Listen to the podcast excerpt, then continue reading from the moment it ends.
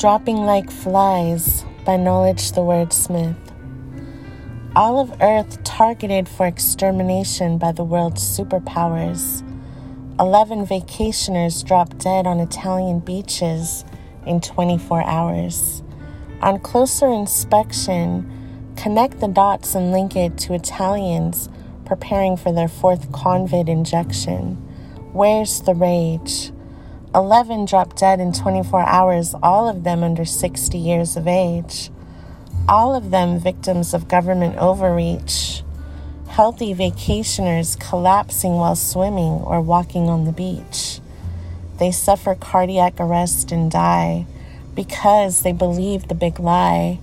This gave me a case of the blues. How many more dropped dead that weren't reported in the news? Almost 50 million of the Italian population have received the deadly COVID vaccination. Where's the rage? Almost 90% of the total population over 12 years of age. A man 36 years of age from Senegal suffered a sudden medical emergency while bathing on a beach along the Adda Riviera in Italy. SADS is the BS name they give it. Andromeda Strain should have remained a movie. I never thought we'd live it.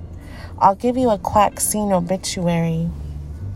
All of those that died from supposed sudden adult death syndrome in Italy. Where's the rage? Pier Giorgio Passano, 52 years of age. Eligio Greco, 42 years of age. Guardia Mangano, 22 years of age. No elected Italian officials, police, or medical workers demanded an investigation into what is obviously death by quaccination.